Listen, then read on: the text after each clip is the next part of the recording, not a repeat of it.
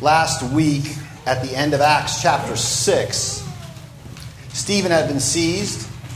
He'd been brought before the Sanhedrin. There were false witnesses who accused him of opposing both the temple and the Torah. Those were the two issues. They're still the two issues today. At the end of the text last week, we left him before his accusers with his face, we're told, shining like the face of an angel, like those fiery members of the heavenly temple, shining like Moses' face shone when he came down off of Sinai with the two new tablets of the law in his hand. Right? Here's the irony. Stephen had the radiance of Torah and temple while being accused of attacking Torah and temple. And so today we'll look at his defense.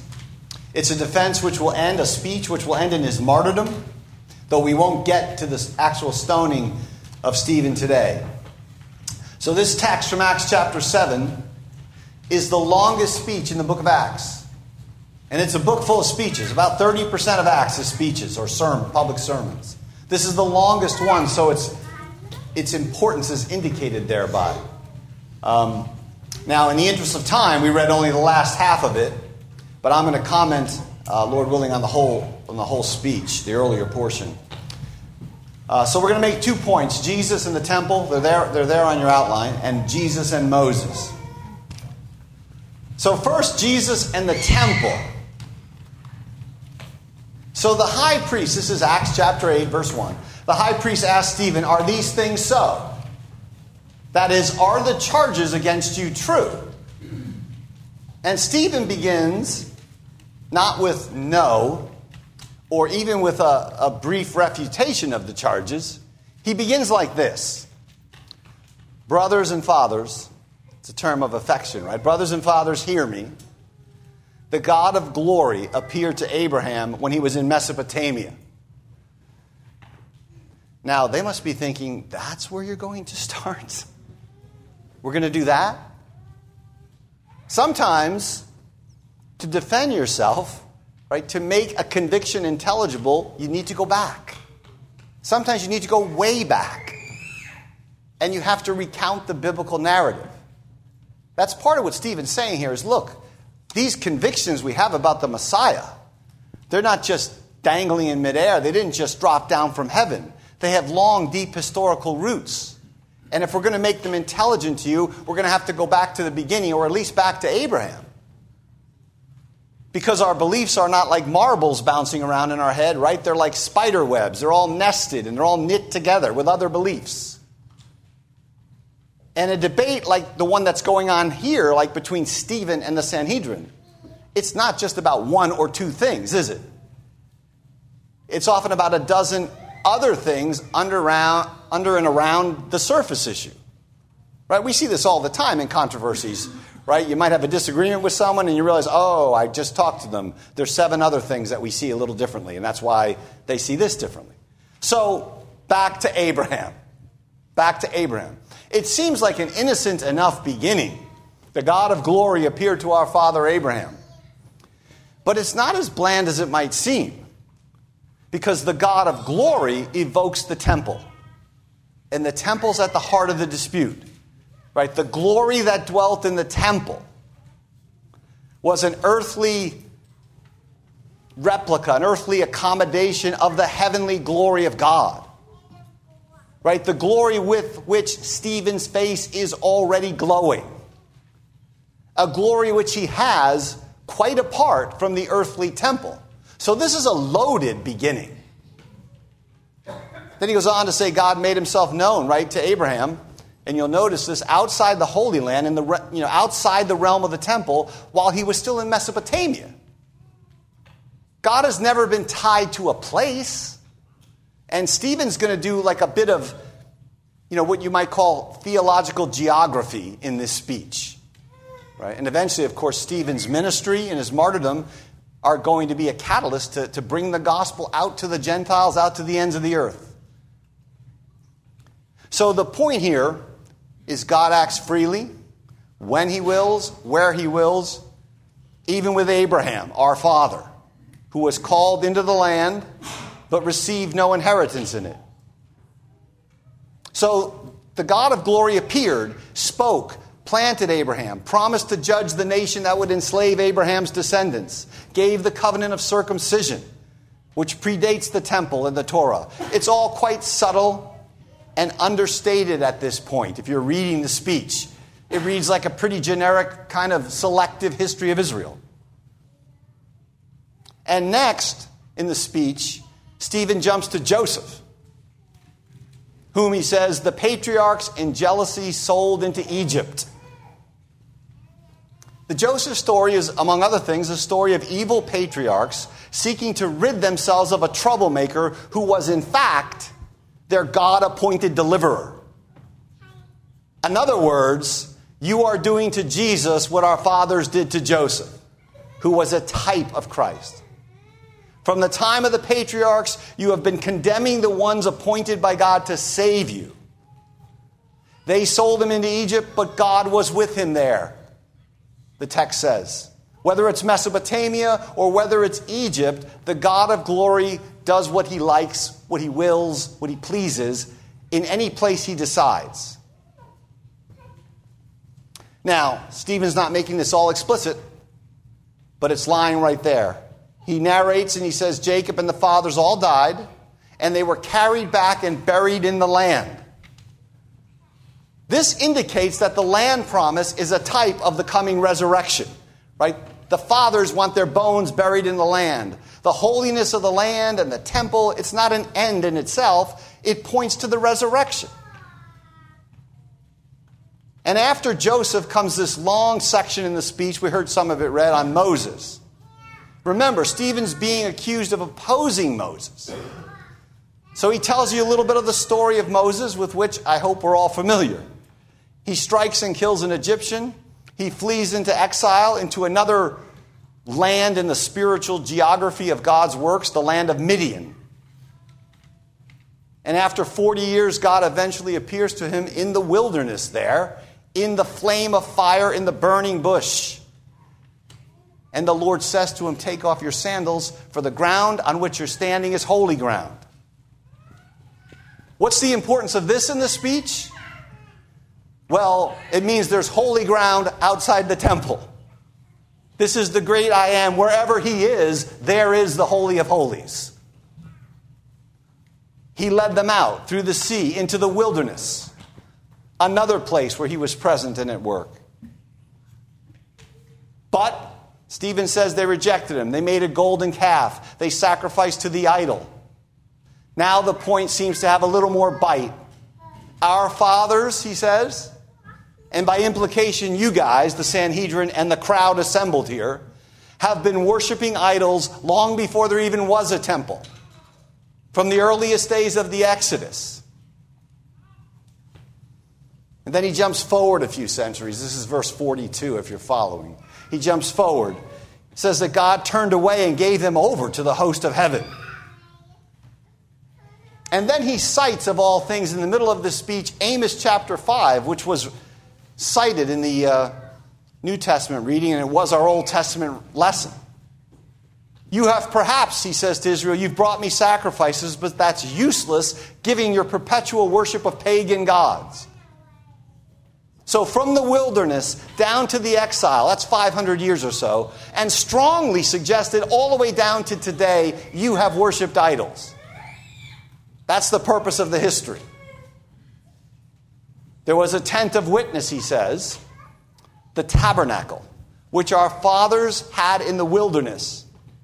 Moses made it, and Stephen says this listen, he made it according to the pattern he was seen, shown in the mount. Again, the heavenly sanctuary precedes not only the temple, but the tabernacle. There's a pattern, there's a heavenly sanctuary or temple before there ever was an earthly one. They brought the tabernacle in the land, they had it there until the days of David. And now, here in the latter part of the speech, the temple itself comes into view. He talks about David looking to find a dwelling place for the God of Jacob, but Solomon builds a house. And this brings us to verse 48.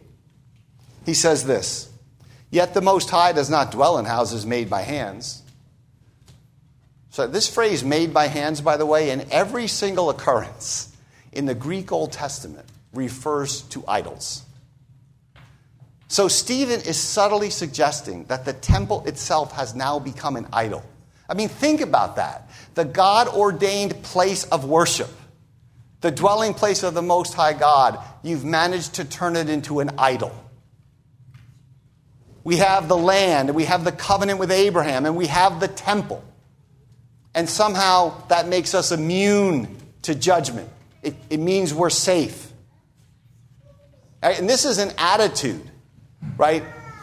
That Jeremiah, the prophet, attacked in Israel, right? When Jeremiah called the nation to repentance, he famously said, Do not trust in these deceptive words, Jeremiah said. You remember what those words are? This is the temple of the Lord, the temple of the Lord, the temple of the Lord. Jeremiah wants nothing to do with that. And John the Baptist said, Do not say to me, right? We are the sons of Abraham. God can raise up sons of Abraham out of these stones. It's precisely their two greatest privileges and blessings their descent from Abraham and the possession of the temple, which have become means of corruption. So, at the very, very least, Stephen is saying God can't be restricted to or limited to the temple. The God of glory dwells in the heaven temple and has been moving around geographically for centuries. That's one of the big points of this speech. And then, to, to reinforce it, he cites Isaiah 66 Heaven is my throne, the earth is my footstool. And then listen to this What kind of house will you build for me, says the Lord? Or what is the place of my rest? Did not my hand make all these things? Again, again, heaven relativizes earth. Heaven is God's throne. He neither needs nor can he be confined to the temple. And even though God commanded and blessed the building of the temple, there's almost contempt here. Here's God saying through the prophet to his people, What kind of house will you build for me?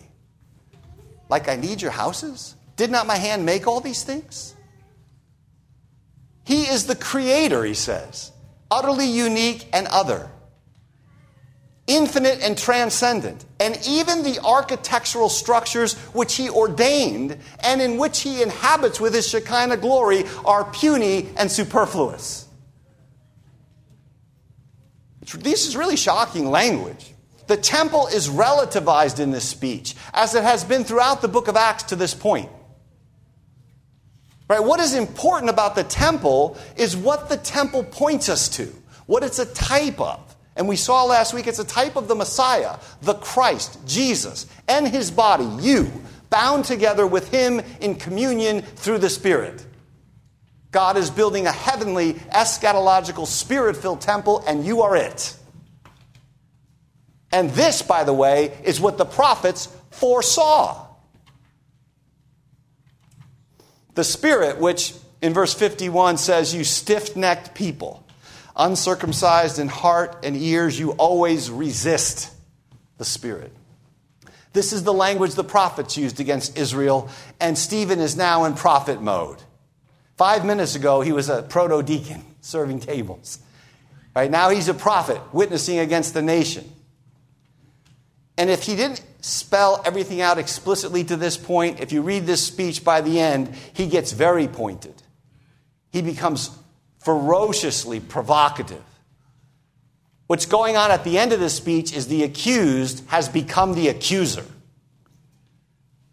Right? When you, when you point to the Sanhedrin and to the crowd and you call them uncircumcised in heart, you are calling them pagans.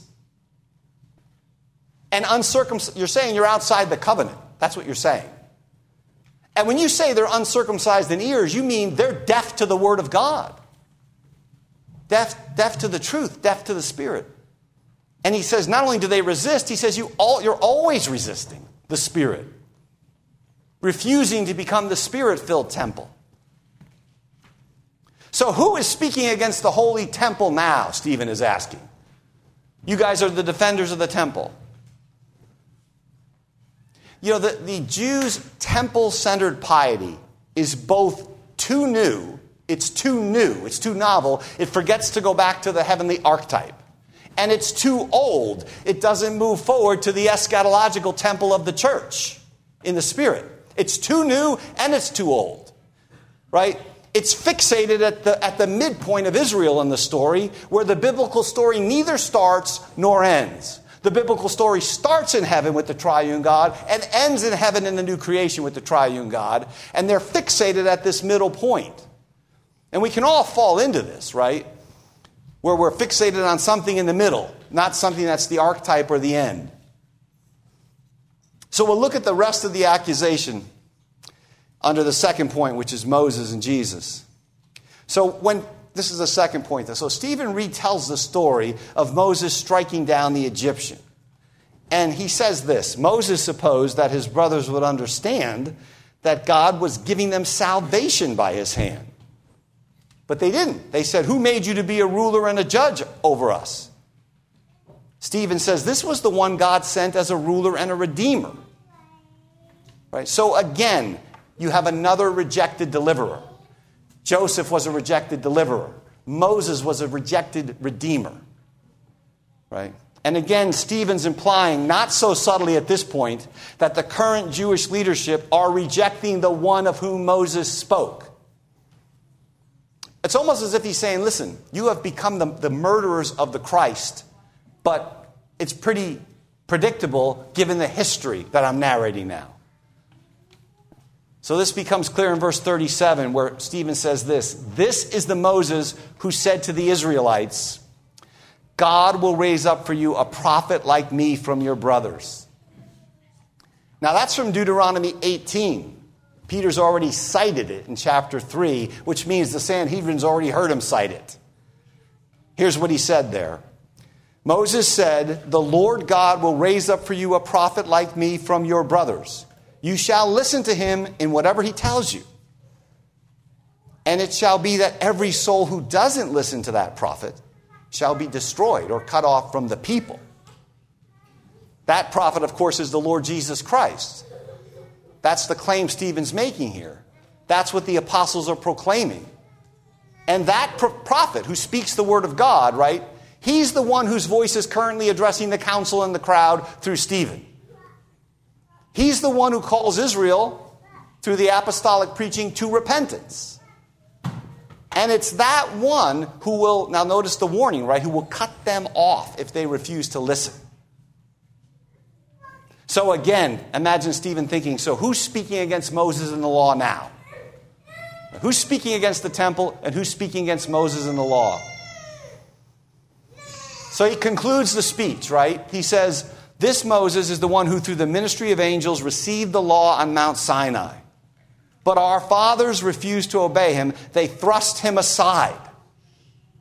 So it's this dispute about the law, right? And Stephen says, look, from the beginning, the lawgiver Moses and the Torah, the law he received, have both been thrust aside. They've both been rejected. And thus Israel sent into exile into Babylon. Why, why, is Israel sent into exile? Corrupting the temple worship and breaking the Torah, the two issues in dispute. So, to the conclusion of the speech, I already mentioned that the accuser becomes the accused. I want to look at these final words again. Just, uh, I didn't get all of them on the first point. So he says, You stiff necked people.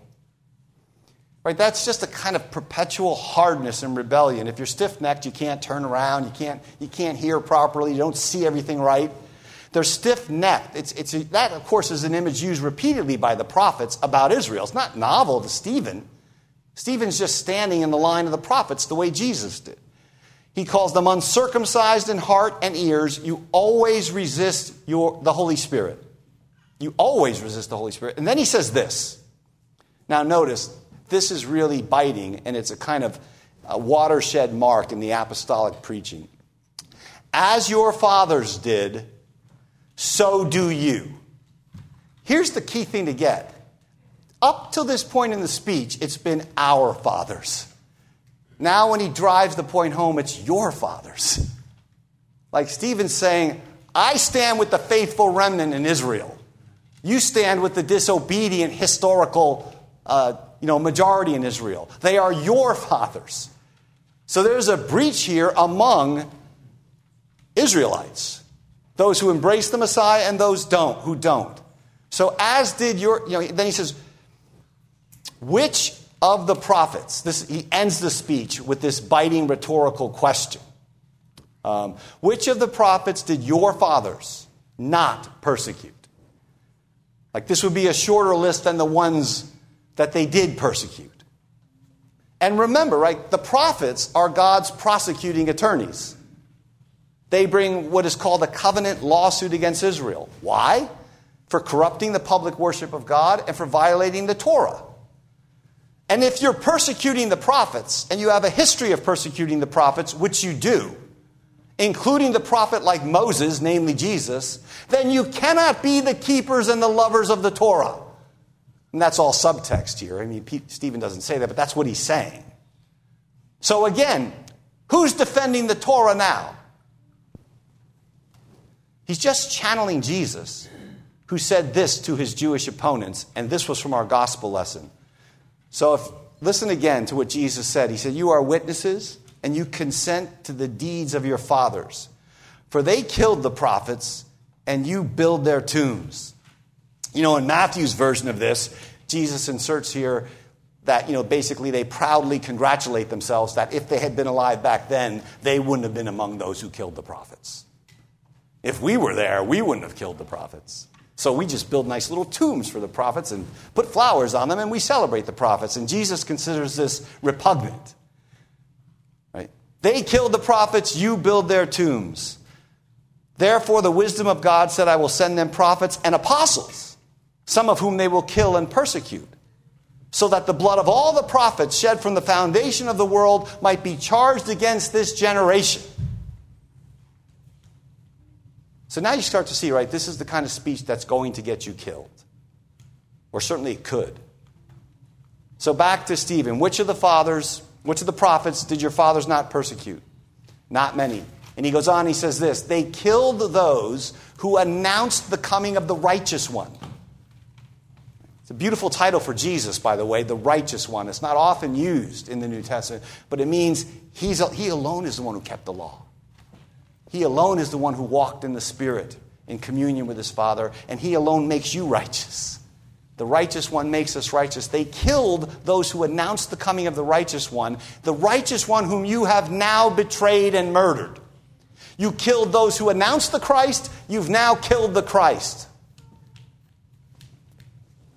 And then he concludes the speech For you are the ones who received the law delivered by angels. And here's the last five words of the speech before the stones begin to fly, which, Lord willing, we'll look at next week.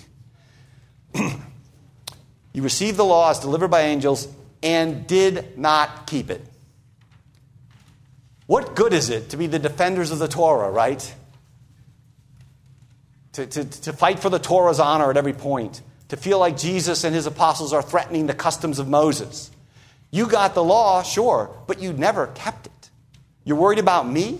You're worried about what Jesus taught about the Torah? When you have a millennia long history of not keeping the law you allegedly revere? Who's speaking against Moses now? So, what turns out, what starts out to be kind of a, you know, it looks like a kind of ordinary rehearsal of Israel's history. By the end, it's a prosecution. And Stephen has sealed his doom here. He becomes the precursor, by the way, of Christian apologists against unbelieving Judaism. And remember, he's a Hellenistic Jew, so he's kind of a bridge from Jerusalem out into the Hellenistic world where the gospel's about to go. That world out there where the God of glory, whose throne is in heaven, works when and where he wills. The God whose presence creates a holy of holies wherever he appears. Which is, of course, makes the church a holy sanctuary, the dwelling place of Yahweh. This God, the one who Stephen proclaims, has tabernacled among us in Jesus Christ. And what does John say? We beheld his glory. Right? We saw the God of glory in Jesus Christ. He is the seed of Abraham. Jesus is. He is the greater Joseph. He is the prophet like Moses whose voice we must heed. He alone fulfills the law. He builds this everlasting Davidic house. He's the cornerstone of the new heavenly temple. He's the once for all sacrifice. He's the one who holds a perpetual Melchizedekian priesthood. In him, all the promises of God are yea and amen. If you believed Moses, Jesus said, you would believe me. For he wrote of me. Now, Jesus doesn't say, look, if you squint really hard, you might be able to find some Christian gospel in the Old Testament. He said, no, no, no, he wrote about me. Christ crucified and raised is the subject matter of the Old Testament. Yes, under types and shadows and prophecies and promises and certain institutions to be sure, but nevertheless, what is being written about is Jesus. The Old Testament, beloved, is Christian scripture, not just a prelude to Christian scripture. It's Christian scripture because Moses wrote of Christ. John chapter 5. And you'll remember that after the resurrection on the road to Emmaus, Luke speaks of Jesus beginning with Moses and with all the prophets, interpreting in the scriptures the things concerning himself. So, again, what Stephen has done here, he's just imitating the master in giving us a Christ centered reading of the whole Bible, the whole Old Testament. Imagine if I said, you have to do your devotions, your personal Bible reading for the next 30 days, or some, some limited time, right? without the New Testament. Is, that's what the early church did for decades. Because the Old Testament preaches Jesus Christ. And you can find him there and see him there and, and have him minister to you there. It's a Christ centered reading. Again, it's not just Christ appears at the end, Christ is present from the beginning. So he, this Stephen is imitating what Jesus did. Jesus began with Moses and all the prophets and explicated himself. Stephen just did the same thing. And now he's going to imitate the master in a martyr's death. So there's a couple things we can learn here. First of all, learn how to read the Bible. We need to know this history. We need to be able to narrate the acts of God because our convictions are rooted in the whole story. Right? So Stephen is defending himself against some charges, and he says, Look, I'm going to need a couple minutes. We're going to have to go back to Abraham. We need to know this history. It's our history in Jesus Christ, in the Messiah of Israel. So that's very, I think, important. The second thing we need to learn here is we have to flee to the righteous one. Because it's our sins that led to his crucifixion. Right? The righteous one has to be our righteousness. And so we cling to that greater prophet that Moses spoke of arising. Third, listen to him, right? Moses said there's a prophet. He's going to speak. We have to listen to Christ in the gospel. Or we too could be threatened with being cut off, right? Do not be arrogant. Do not boast. If the natural branches were cut off, you can be cut off. We have, we have to hear, we have to listen to the voice of Jesus Christ in Holy Scripture. Finally, I think there's a lesson here in not resisting the Holy Spirit, right? Seeking to be filled, not letting our hearts become hard. So, you, with Stephen, and with the Jewish believers in Jerusalem, of whom there are thousands at this point, they are the root of the church. You are the temple, made without hands, filled with the Holy Spirit. And in your heart, that Spirit is writing the law of God, right? The God of glory a glory which has begun in you as you look with unveiled face at Christ, who is raised and exalted in the heaven temple. Amen.